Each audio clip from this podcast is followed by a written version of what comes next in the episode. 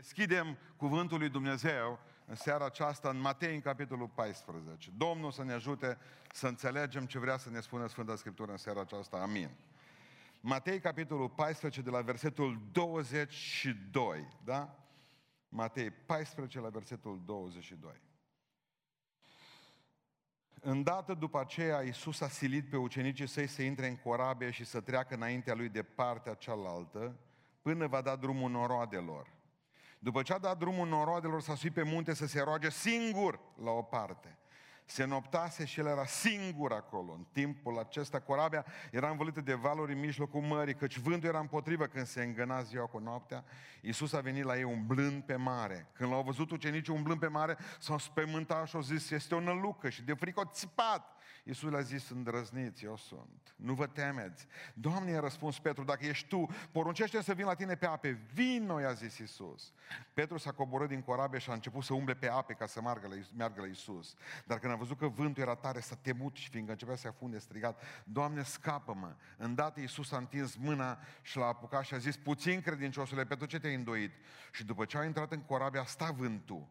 Cei ce erau în corabie au venit de, s-au închinat înaintea lui Isus și i-au zis cu adevărat, Tu ești Fiul lui Dumnezeu, amin, ședeți.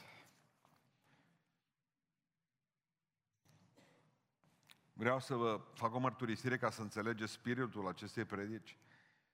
Predica aceasta am făcut-o, Dumnezeu mi-a dat-o săptămâna trecută în două ore, două ore am fost în depresie două ore, săptămâna trecută. Până am realizat că aveam și ceva mai bun de făcut și am ieșit. Dar am vrut să arunc predica. Praf să o fac. Pentru că nu mă reprezintă astăzi. Astăzi mai vesel. Nu mai stau cozi în vârful patului și aștept să vină ceva peste mine. Dar m-am gândit că dacă Dumnezeu mi-a dat-o atunci, când de obicei nu se produce nimic, m-am gândit că probabil că Dumnezeu vrea să ridice pe cineva astăzi sau vrea ca să spune aparat cuiva ceea ce mi-a dat Dumnezeu atunci și a rămas așa. Adică, după ce am studiat amarnic text, textul ăsta, mi-am dat seama câte lucruri am crezut în viață atunci când m-am pocăit. Deși am crescut în biserică, dar nu știu în ce cauză. A fost o perioadă când am plecat în lume când mi s-o, tot creierul mi s-o șters. Pur și simplu toată memoria aceea pe care am avut-o. Și când m-am pocăit, am crezut o grămadă de lucruri că vor fi altfel. Nu vi s-a întâmplat și vouă lucrurile astea? Și parcă nu se lega cu ziua aceea botezului, era o zi de dalbă primăvară, cum zice cântarea noastră. Ceva s-a întâmplat că nu mai erau la fel. Și am crezut și mi-am dat seama că am crezut greșit, degeaba. Ceva nu, nu se legau. Adică Iisus a fugit de oamenii aceia care voiau să-L facă rege pământesc, pentru că dacă vă aduceți aminte, o hrănit cu pâini, 5.000 de oameni. Atunci, încă erau cu pâinile în stomac oamenii și ucenicii. Și Iisus Hristos când a văzut că vor să-L facă rege, a fugit că oamenii au nevoie de un rege care să lucreze în locul lor. Unul care să le aducă pâinea direct din cer. De ce să mai muncești pentru asta? Nu ne-am dorit și noi un asemenea Iohannis. Nu ți-ai dori să ai un soț care să-l ții la butoane toată viața și tu să mai faci nimic. Ăla să spele și vasele, să facă și mâncare, ăla ca să cumpere și ceva din... Tu ba să stai. Stai pe Facebook. Cine nu-și doresc un asemenea soț? Sau soție. Poftim.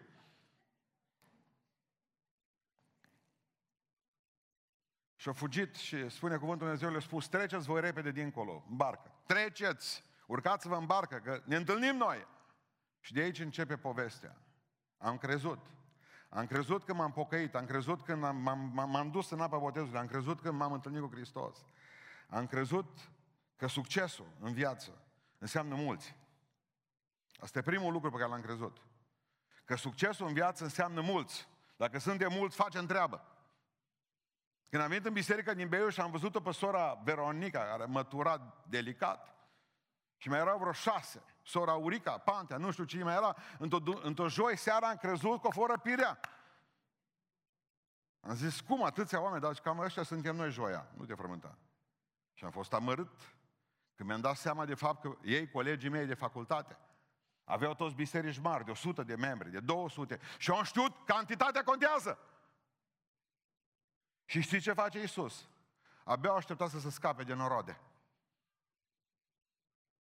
S-au scăpat de ucenici, plecați, au mai rămas cu noroadele, norode, 5.000 de bărbați, 5.000 de femei, probabil, 5.000 de copii, haideți să punem minimul. 15.000 de oameni, cine n-ar vrea asemenea biserică? Știți ce le-a spus? Dispăreți! Succesul nu înseamnă mulți. De cele mai multe ori, pocăința adevărată, creștinismul, are de-a face cu singurătatea. Cei mai mulți dintre noi nu putem să fim creștini cum trebuie pentru că ne place să stăm tot în turmă. Ne bazăm pe rugăciunea din turmă, ne bazăm pe cuvântul din turmă, ne bazăm pe cântarea din turmă și cursul săptămânii când suntem singuri. Nu cântăm, nu ne rugăm și nu citim cuvântul Lui Dumnezeu. Nu, nu ne vom face oameni puternici până nu vom învăța ce singurătatea. Hristos s-a suit singur pe munte, zice? Să se roage. Singur! De două ori se folosește cuvântul singur. Singur, singur, singur. Nu i-am înțeles niciodată pe părinții pustiei de ce au plecat din orașe și s-au dus în mijlocul deșertului. Dar vă rog frumos citiți ce au scris oamenii aia, că numai dacă e singur poți scrie așa ceva. Nu v-ați pus întrebarea aceasta de ce noi românii nu avem sfinți și înțelepți? Pentru că spunea domnul Octavian Paler, avem o plăcere perversă a taifasului. Ne place să pălăvrăgim toată ziua unii cu alții. Și zice, nu suportăm, românul nu suportă singurătatea. De aceea avem așa de puțini înțelepți și sfinți. Sfinții de obicei au de-a face cu singurătatea. Înțelepții se creează în singurătate. Marele caractere al lui Dumnezeu se fac acolo. Noi, în două secunde, dacă cumva ți-ai dat seama că nu-i telefon, îi dai drumul înapoi să te conectezi cu cineva iar. Așa se, produ- așa se produc proștii pe bandă. Pentru că niciodată Dumnezeu nu-ți va revela ceva în timpul unui meci de fotbal în care ești împreună cu prietenii la o cafea. Pentru că Dumnezeu vrea să te retragi de cele mai multe ori și au încrezut că ce fain e să ai biserică mare, ce bine e să fii înconjurat de o grămadă de oameni, ce bine este când suntem 15 păstori în biserică, ce bine este când avem o grămadă de oameni și mi-am dat seama de fapt că mă uscam. Pentru că ai nevoie să fugi, să le lași pe toate. Toată ziua toată ziua, la școală, dimineața la școală, la serviciu, acasă, părinți, copii, neamuri, soacră, moș, babă, toate zgrămă, șefi, zarvă, stres. Nu ne mai încărcăm bateriile. Predicăm continuu fără să ne mai pregătim predicile, că nu mai avem când. Doar în singurătate să pot pregăti aceste mesaje lui Dumnezeu. Țineți minte că s-a întâlnit Iacov cu Dumnezeu. Până atunci n-a fost om. Doar când a fost singur, în mijlocul femeilor, soților, copiilor, care se certau între ei, marele patriarh al nostru, Iacov. O trebuie să stea și Iacov a stat singur cu Dumnezeu. Într-o zi, într-o noapte, Dumnezeu a zis până acum, hai, în mijlocul familiei nu pot vorbi cu tine. Nu pot lucra cu tine, Iacove. Și l-a scos afară. Și a zis, acum noi doi, între noi doi. Pentru că atunci când ești singur, ești cine ești cu adevărat. Așa spunea Minulescu, corigent în limba română. Atunci ești. Când ești tu cu tine. Restul purtăm măști. Și ne îndrăgostim de măștile altora. Asta facem. Numai n-am înțeles cum e acolo în cartea Proverbelor, versetul, uh, capitolul 3, uh, în plângerile lui Eremia, vă rog să mă iertați, 3 cu 27. Este bine pentru un om, zice, să poarte un juc din tinerețea lui. Nu m-am gândit că e vorba de căsătorie. E bine să se însoare de vreme, la 18 ani. Și apoi după aceea, după aceea versetul care urmează și îl împinge pe ăsta din spate, zice să stea singur. Cum adică? Este bine pentru un om să poarte un juc din tinerețea lui și mai departe să stea singur și să tacă. Pentru că Dumnezeu l-a pus pe grumaz. Frumos verset. Cine mi-aduce o tălmăcire credibilă, îi dau o carte cu autograf de-a mea. ce cu versetul ăsta? Eu nu știu. L-am citit, habar n-am, că nu poate fi vorba de căsătorie. Cum căsătorești pe aceea stai singur? Am fi ca toți ceilalți. Nu? Creștinii trebuie să fie altfel. Bun. Și plus după aceea înseamnă că Dumnezeu până la urmă când vrea să te bată, te însoară cu ce nu trebuie. Nu pot înțelege versetul ăsta. Nu funcționează de nicio culoare. Singurul cuvânt care mi-a plăcut din el e faptul să stea singur și să tacă. Pentru că aici este minunea. Să stai singur și să taci de atâtea ori. Primul lucru pe care am crezut și nu a fost adevărat, am crezut că succesul înseamnă mulți. Și mi-am dat seama că de fapt înseamnă singurătate. Al doilea lucru care l-am crezut, am crezut că va fi o navigație lină viața mea. Și nu a fost. Versetul 24, citim, spune cuvântul Dumnezeu așa, în timpul acesta corabia era învăluită de valuri în mijlocul mării, căci vântul era împotrivă. Am crezut că va fi o navigație lină viața mea și nu a fost. Doar pocăiaște-te ca să-ți meargă bine. O să fie mare ca untul. Serios? Nu o să știi ce-i furtuna. Pentru că Domnul nu va îngădui asta peste tine. Mă, ucenicii aceștia, vă întreb simplu, erau în voia Domnului sau nu erau în voia Domnului pe mare? Păi dar El a trimis, Hristos. Au zis, urcați-vă în barcă și plecați. Erau în voia Domnului, erau băieți buni. Nu, Dumnezeu nu voia să-i bată, să zicem, hai pe mergem pe mare și pe aceea vă bat pe toți. Și trimit furtuna pe voi. Că la noi asta se întâmplă la noi, la români. În momentul în care vine furtuna peste tine, peste familia ta, toată lumea caută să vadă cu ce ai greșit. Ce mai dezamăgiți suntem noi, m-am pocăit și nu mai merg lucrurile bine. Din furtună în furtună. Hai să zicem că din când în când, pe marea asta liniștită, mai apare câte o furtună. Dar a fost invers. A fost că din când în când am mai avut și mare liniștită de când îți pop aici în Beiuș. Din când în când au mai fost și câteva zile de acalmie și de pace. În rest, din furtună în furtună. Eu am crezut, am crezut și nu mi-am dat seama. Am crezut că voi avea o navigație lină. Că Dumnezeu îmi va sufla vânt de la spate, de la pupa și vă mă duce cu turație înainte. N-a fost așa. Am avut necazuri în biserică, am avut necazuri acasă, am avut necazuri în cap, am avut necazuri în suflet, am avut frământări, am fost trădat de prieteni, am fost trădat de frați, din furtună în furtună. Am crezut că marea va fi liniștită, nu a fost. Cele mai multe zile de navigație cu Hristos, ale mele, cu Hristos, au fost furtuni. De multe ori am zis și eu ca Ludovic al XIV, regele Soare, știți? Ăla care umbla cu pantofi ciudați. Ludovic Soare, ăla a domnit cel mai mult, vreo 70 de ani o domnit. Când a murit de gută, au avut niște suferințe extraordinare, au vrut doctorii să taie piciorul, nu au vrut, au, avut, au murit niște... Și fii ce zice înainte de a muri. zice așa la... Cum au putut, zice, să facă Dumnezeu una ca asta, după tot ce a făcut eu pentru el? Ca multiple cuvinte lui Ludovic. Adică ce a făcut el pentru Domnul? Cei care știți istorie. O omorât toți protestanții, pe hugenoți. Cum i-au prins, cum i-au omorât. O ținut pe catolici în viață. Și zici că, că ți tai piciorul. Zice, cum putut să facă mie Dumnezeu una ca asta după tot ce am făcut eu pentru el? Dar credeți că și eu m-am gândit la fel. Dar pe asta merit eu acum o furtună? Asta este mulțumesc pe care mi-l dai tu, Doamne? Am adus pe cei din proiectul Iosua, pe băieții ăștia tineri și le-am spus în felul următor. Nici unul nu sunteți vrednici ca să fiți slujitorii Domnului. și vreau să vă spun și vouă cu toți aici. Dumnezeu nu are nevoie de niciunul dintre noi. Ziceți amin.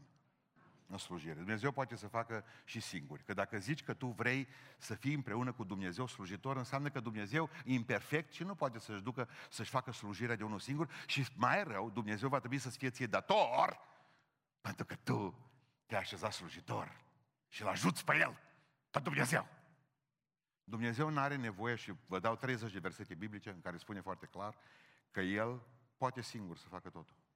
Nu are nevoie. Dar îmi face mie și lui Ovidiu și lui mai care și lui sora cu tare și la, ne face mare, mare, mare onoare de a ne numi slujitori împreună cu El, deși poate să-și facă lucrare singur. Vreau să înțelegeți asta. Dumnezeu nu vi dator nimănui. Amin. Dacă cumva vă mai trece prin cap ca să cereți ceva indemnizații pentru că sunteți slujitorii Domnului, greșeală, pentru că Dumnezeu v-a făcut harul să fiți slujitori împreună cu El. Dar eu am zis ca și regele soare de multe ori, dar păi, după ce am făcut eu pentru tine acum, asta merit. Și știți că m-am luminat, oameni, m-am luminat și am zis, dar de ce vrea Dumnezeu cu noi așa? De ce tot așa ne-au călcat în picioare? De ce furtună? Când ne-am obișnuit cu un eurochelon, a venit uraganul Catrina peste noi. Când a venit și Catrina, au plecat și a venit Luci peste noi. Pe aceea au venit Păi, nu mă, e un uragan, un uragan. Chiar ziceam odată, oare nu vi se pare interesant că toate uraganele au nume de femei? Dar asta e numai... Iar ziceți că sunteți... Bun. Întrebarea, întrebarea era simplă. Când am văzut că vin uraganele, unul după altul, unul după altul, unul după altul, am zis, ce rost au astea în viața noastră? Oare ne fac mai buni sau mai răi? Pentru cei care iubiți istoria, vreau să facem o scurtă lecție de istorie. Scurt, un minut. Cum o să ziceau frați, o scurtă oară de rugăciune. Cum e să fie o scurtă oară? Va fi o scurtă oră, deci doar 60 de minute, da? Bun. Unde a rămas? La scurta lecție de istorie. Țineți minte, până anii 1000 și ceva, 1600, pe acolo 1500 și ceva, era familia Borgia care conducea Italia. O despărțit Italia toată, o divizat-o, s-o bătut pentru putere, au avut războaie interne, o curs sânge, ori, ori uh, a fost o perioadă de crime incredibile în Italia. A fost o perioadă de război total în Italia. Nu se mai înțelegea nimeni, haos. Și totuși, în haosul ăsta, în crimele astea, în sângele astea, în sângele ăsta, în lipsa asta de pace, că s-o moreau unii pe alții, s-a născut Michelangelo, s-a născut Leonardo da Vinci și s-a născut renașterea. Italienii, asta ori dat. Pe de cealaltă parte, Elveția, exact în perioada aceea, tot în perioada aceea, 500 de ani de liniște și dragoste frățească și armonie. 500 de ani de pupături și de democrație. Și au produs ceasul cu cuc. Asta e. În momentul în care ai pace, niciun copac nu-și face rădăcini puternice și nu crește puternic dacă nu are o leacă de vânt în el. Stradivarius să-și alegea viorile din partea de nord a copacului, acolo unde îl băteau zăpezele și frigul. Pentru că aia suna mai bine. Lemnul ăla suna mai bine. Pentru că avea frigul iernii, pentru că avea căldura verii în el, pentru că de fapt acolo se întâmpla ceva în partea aia de nord a lemnului. Dumnezeu vrea să te desăvârșească. De aceea nu vei avea călătorie lină. Vei avea și furtuni. Eu n-am știut asta. Eu am crezut că totul va fi unt. Al treilea lucru care l-am crezut și nu a fost adevărat, am crezut că îl voi vedea pe Hristos întotdeauna în corabia mea. Și nu l-am văzut. O venit furtuna, că e frumos când e Hristos aici. S-a mai întâmplat când a fost furtună și era Iisus cu ei în barcă. Vă aduceți aminte? Era Iisus cu ei în barcă. Chiar dacă îi se părea că doarme, Domnul, chiar dacă se părea că doarme, de era acolo. Acum a venit furtuna și Iisus nu-i. Și m-am gândit de atâtea ori, asta ne trebuie nouă acum. Și să vină furtuna peste noi și Iisus să fie lipsă. Vă pun o întrebare simplă. Este cineva dintre dumneavoastră care o simțim măcar o dată în viața de creștin că parcă Hristos și-o luat concediu și-o plecat? Dacă nu i spuse la fetele astea că o să am necas cu ele, dar am prorocit de la început. Mă duceți-le, nu le așezați pe primul? Declarați-mă proroc în biserică. Bun. Uh, nu unde rămăsă A simțit vreodată, măcar o dată în viață, lipsa Lui? În viața de creștin. Unde ești, Doamne? Unde ești? Unde ești? Mi-ai promis că vei fi totdeauna cu mine. Și în corabie, și în furtună, și în necaz. Și uite-te că astăzi nu ești. Uite-te la analizele astea. Ce zici? La analizele astea. Uite-te așa cum îmi spuneam eu o soră săptămâna trecută. Uite-te, pastore, la al treilea copil mort pe care l-am purtat în pântece. Uite-te. Și am întrebat unde ești și nimic. Din, din moarte în moarte, din necaz în necaz, din frământare în frământare, am crezut că ești cu mine și nu te mai simt. Ce se întâmplă? Ne-ai spus că vei fi cu noi în fiecare zi și nu ești. Am crezut întotdeauna că vei fi cu mine în barca mea. Și mi-aduc aminte că citind textul ăsta am remarcat un lucru. Hristos când a venit la ei în barcă nu le-a zis niciun cuvânt. N-a fost, a venit, știți cum a venit? Ca și cum n-ar fi. Nici n-a zis nimic. N-a vorbit cu ei. Ca și cum din ar fi plecat. Lipsă de dialog parcă total. Să vezi că să ți să spună de la biserică, să spună pastorul pustan de la biserică, Hristos e cu tine totdeauna și să te, să-ți dai seama că nu-i, că nu-l simți, că nu e acolo, că nu ceva nu e în regulă. Era iarnă, ne bătea vântul, treceam munții, pe la pasul Tihuța, puiul Chibici și m-a învățat o cântare. Mi-am adus aminte de astăzi, mi-am pus-o din nou, după ani de zile. Nici nu știu cine a scris versurile, cred că el. Dar e una dintre cele mai triste cântări care spune ce înseamnă când tu nu-L mai simți pe Domnul. Am vrut să o recit, dar îmi venit duh de cântare iară peste mine. Că mi-am adus aminte de ea. Da? Iertați ce ies. De ce stai mut când îți vorbesc și nu mă mustri când greșesc? De ce mi-e ceasul nepătruns? De ce de mine te-ai ascuns? De ce nu-mi dai, Doamne, răspuns? O, unde ești, o, unde ești? De ce nu poți să mă primești? Știu că am greșit și îmi pare rău, dar știu că-i mare harul tău, dar știu că-i mare harul tău. De atâta vreme sunt cuptor, ard și n-am nici un ajutor. Vrei oare să mă nimicești? Vrei oare să mă curățești? Sau așa-mi spui că mă iubești? O, unde ești, o, unde ești? De ce nu poți să mă primești? Știu că am greșit și îmi pare rău, dar știu că-i mare harul tău, dar știu că-i mare harul tău. Până la aici e prăpăd, dar vine lumina. Te rog frumos, stăpânul meu, prea sfânt și mare Dumnezeu, smerit plecat, umil supus, vin în numele lui Isus, fă ruga mea să ajungă sus. O, unde ești, unde ești? De ce nu poți să mă primești?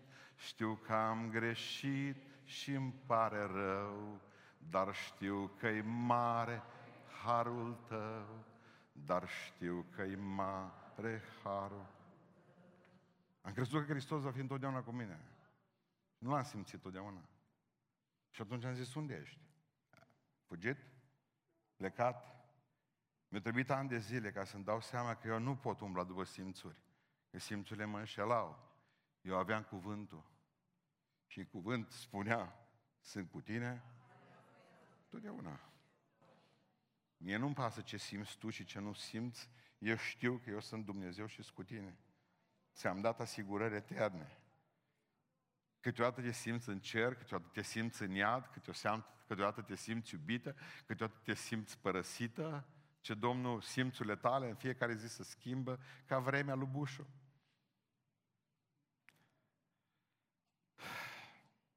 Știi ce am mai crezut iar? Știi la fel de greșit. Am crezut că dacă mă pocăiesc o să scap de frică, mă. Am crezut că dacă mă pocăiesc o să scap de frică. Citiți cu mine versetul 26. Când l-au văzut ucenicii umblând pe mare, s-au spăimântat și au zis, e o nălucă. Și zice mai departe, și de frică au țipat! Petru, Ioan, Iacov, Andrei, Toma. Am crezut că dacă mă pocăiesc, o să scap de frică.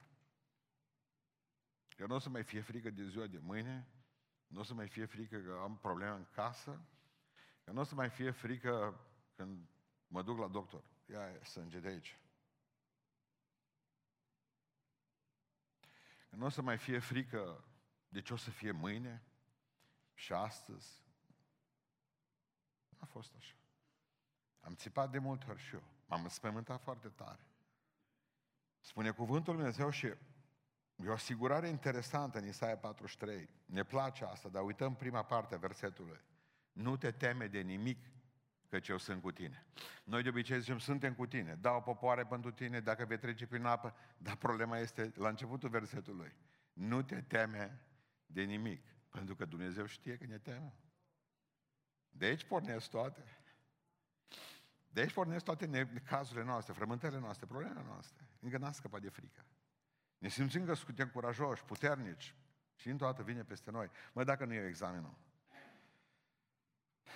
dacă am probleme, dacă am frământări, dacă, dacă, dacă, dacă nu mi-e analizele, dacă mă căsătoresc prost, dacă...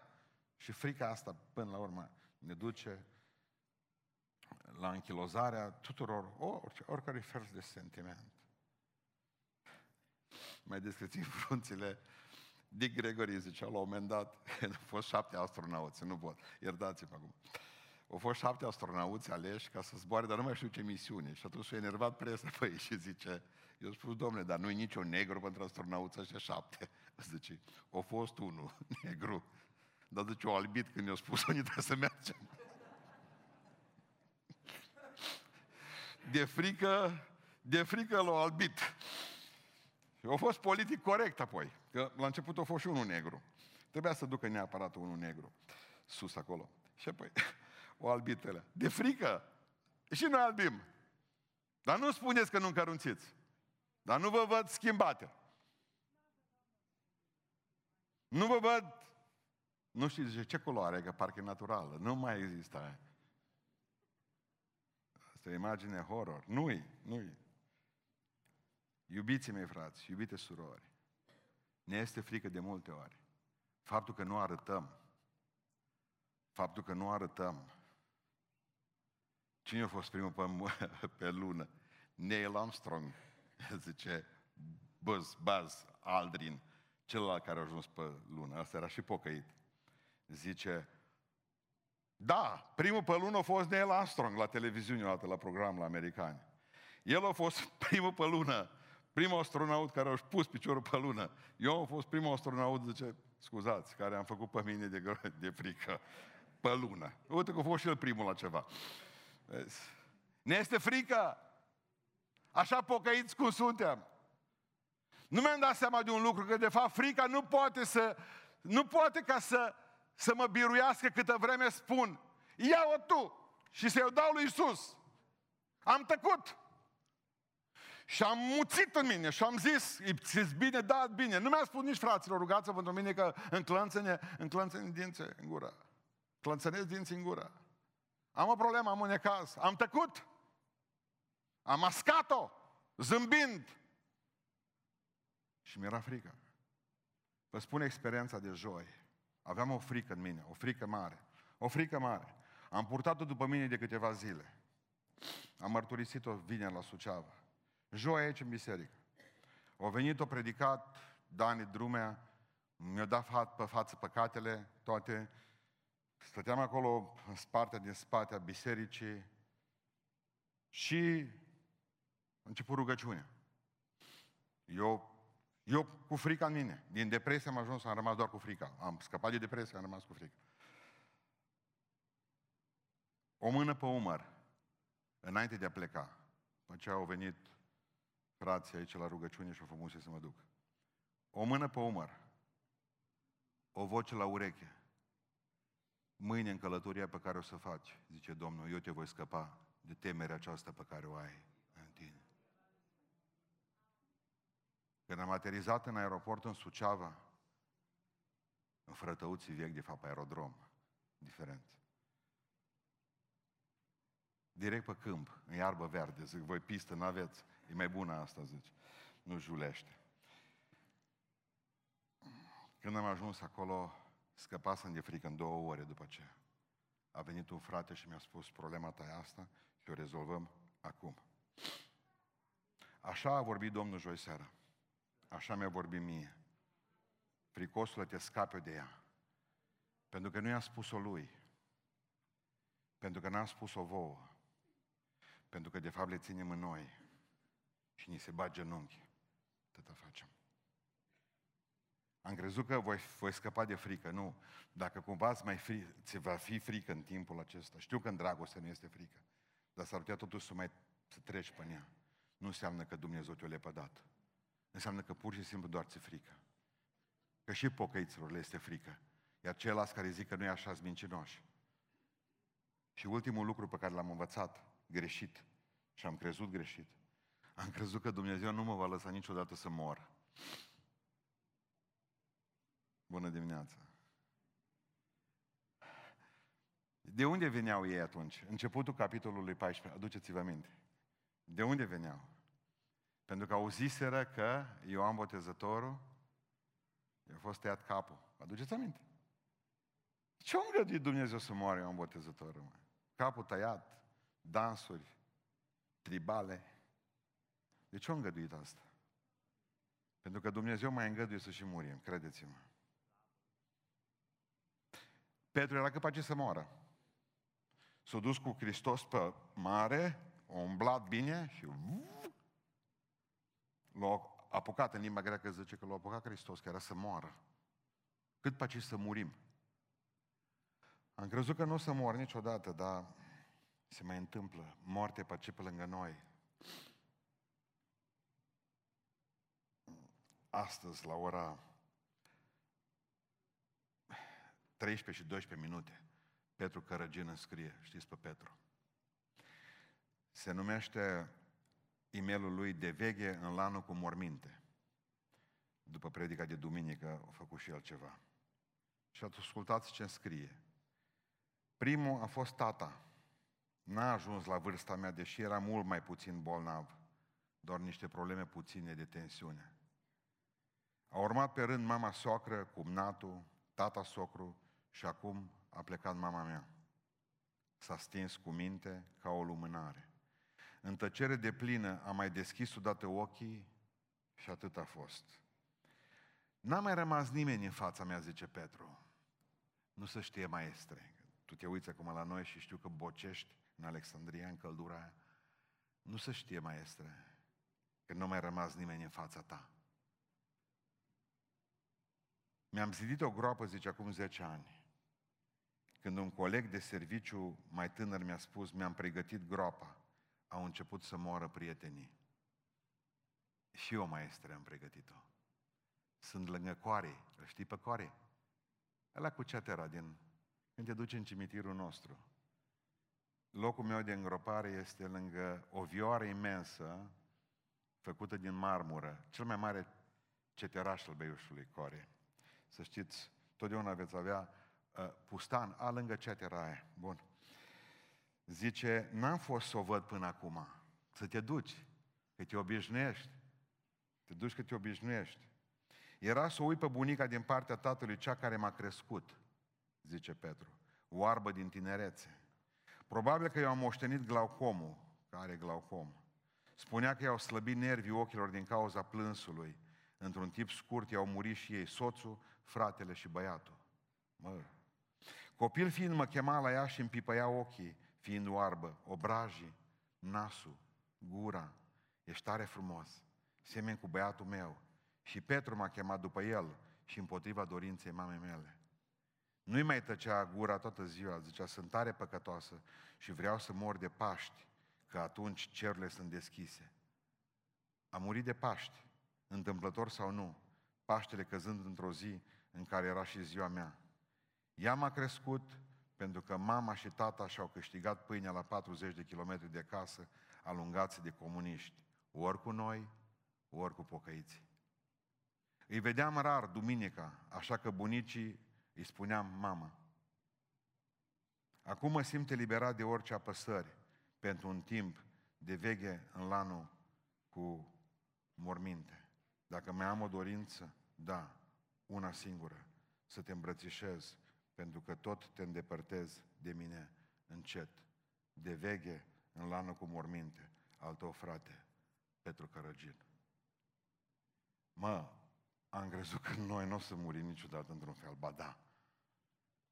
Ba da. Faceți un exercițiu și imaginați-vă cum stați în sicriu. Bine. Știți de ce? Nu suntem, cântarea au spus, nu suntem aici statornici.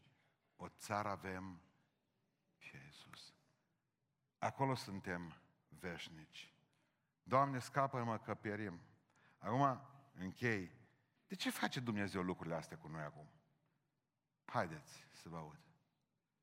De ce face Dumnezeu lucrurile astea cu noi? De ce ne duce în corabie? De ce ne pune în barca asta, dă drumul la vânt și el nu e acolo? De ce? De ce? De ce? Pentru că vrea ca tu să-L cunoști. Vrea ca noi să-L cunoaștem. Stăteau în barcă, ori stat cu El un an de zile și nu l-au cunoscut. Versetul 33, citiți-l, zice, cu adevărat, tu ești Fiul lui Dumnezeu. Niciodată nu o să-L cunoașteți pe Domnul, dar niciodată, până nu vine furtuna peste voi. Dumnezeu vrea să fie cunoscut ca mare și tare și puternic și sfânt și glorios. Și mai este ceva.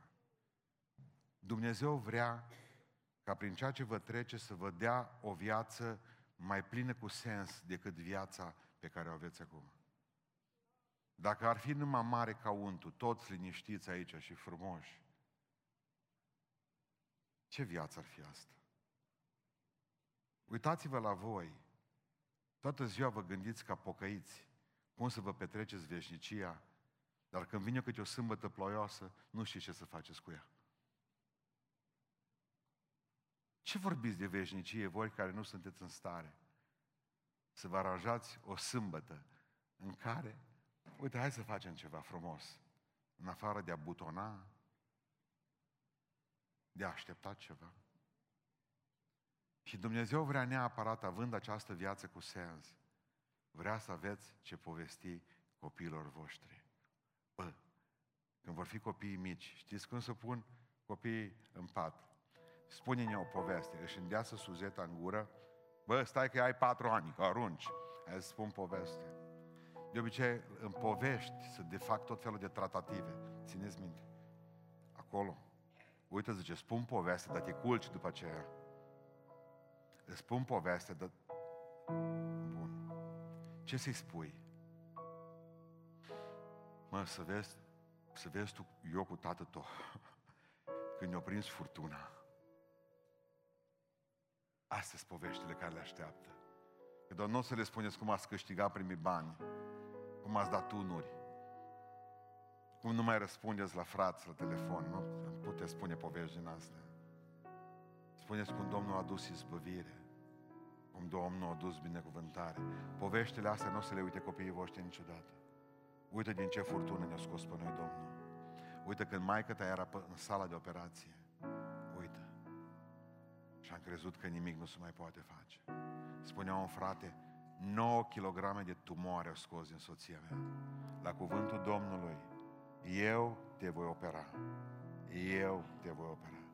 Și spunea, frate, medicii au stat așa. Și au zis, nu, nu, nu, asta nu poate să se, să se despartă de rest. Asta e o minune. Ori chemat alți medici să vină și să se holbeze. Și când au spus medicii aceia toți, e mâna lui Dumnezeu, ai ce spune la prunci. Dar până atunci, dacă n-ai o poveste de asta ca să te țină tare, n-ai făcut nimic. Vreau să ne rugăm în seara aceasta pentru tot ce am crezut că va fi și nu a fost. Cum am crezut noi și Domnul era atât de aproape de noi de fiecare. Și Domnul era aici. Puțin credinciosule, de ce te-ai îndoit? Ce puternic era mergând pe mare. Mă, hai să-ți povestesc copile, vino aici. Știți, știi cum tată tău umbla pe mare? Cine n-ar vrea să aibă un tată care umblă pe mare? O mamă care umblă pe mare? Cine n-ar vrea ca să aibă un copil care să fie slujitorul lui Dumnezeu? Cine n-ar vrea ca să spună, uite, viața mea are sens în Hristos. Până la Hristos nu a avut sens. Am crezut și am crezut aproape degeaba o grămadă de lucruri. Dar îi mulțumesc lui Dumnezeu că m-a mai luminat. Vă iubesc că a suportat o predică în două ore de depresie. Haideți să ne ridicăm în picioare.